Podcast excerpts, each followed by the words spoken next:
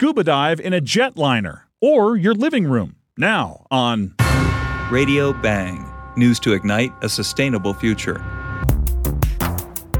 Here's a new twist on burial at sea retired jumbo jets being sunk to create artificial reefs.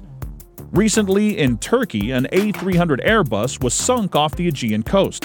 Smaller planes have shown to become an oasis for underwater flora and fauna, but this is the largest plane yet. Is repurposing huge vessels as reefs to coax people to explore the sea a good or a bad thing for the ocean? You know, it's also possible to just stay home and still tour the sea.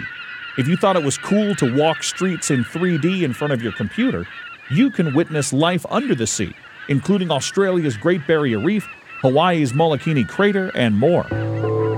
As part of an effort to recognize and respond to the demise of coral around the world, and with Google's technical support, Scientists, funded by the Catlin Group of Bermuda, designed a submersible with three wide angle lenses to photograph high resolution in low light.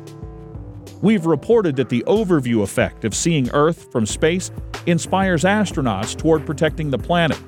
Is it possible that allowing many more people to witness the depths of the sea could help by increasing our political will to protect the world's coral reefs?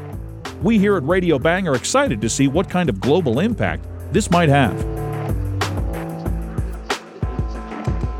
This message brought to you by Radio Bang, also now available on Medium.com as Solutions in Sustainability. Hey, if you like what we do, please visit our Kickstarter campaign during July. Replay this episode and hear others at SoundCloud and iTunes. This is Radio Bang.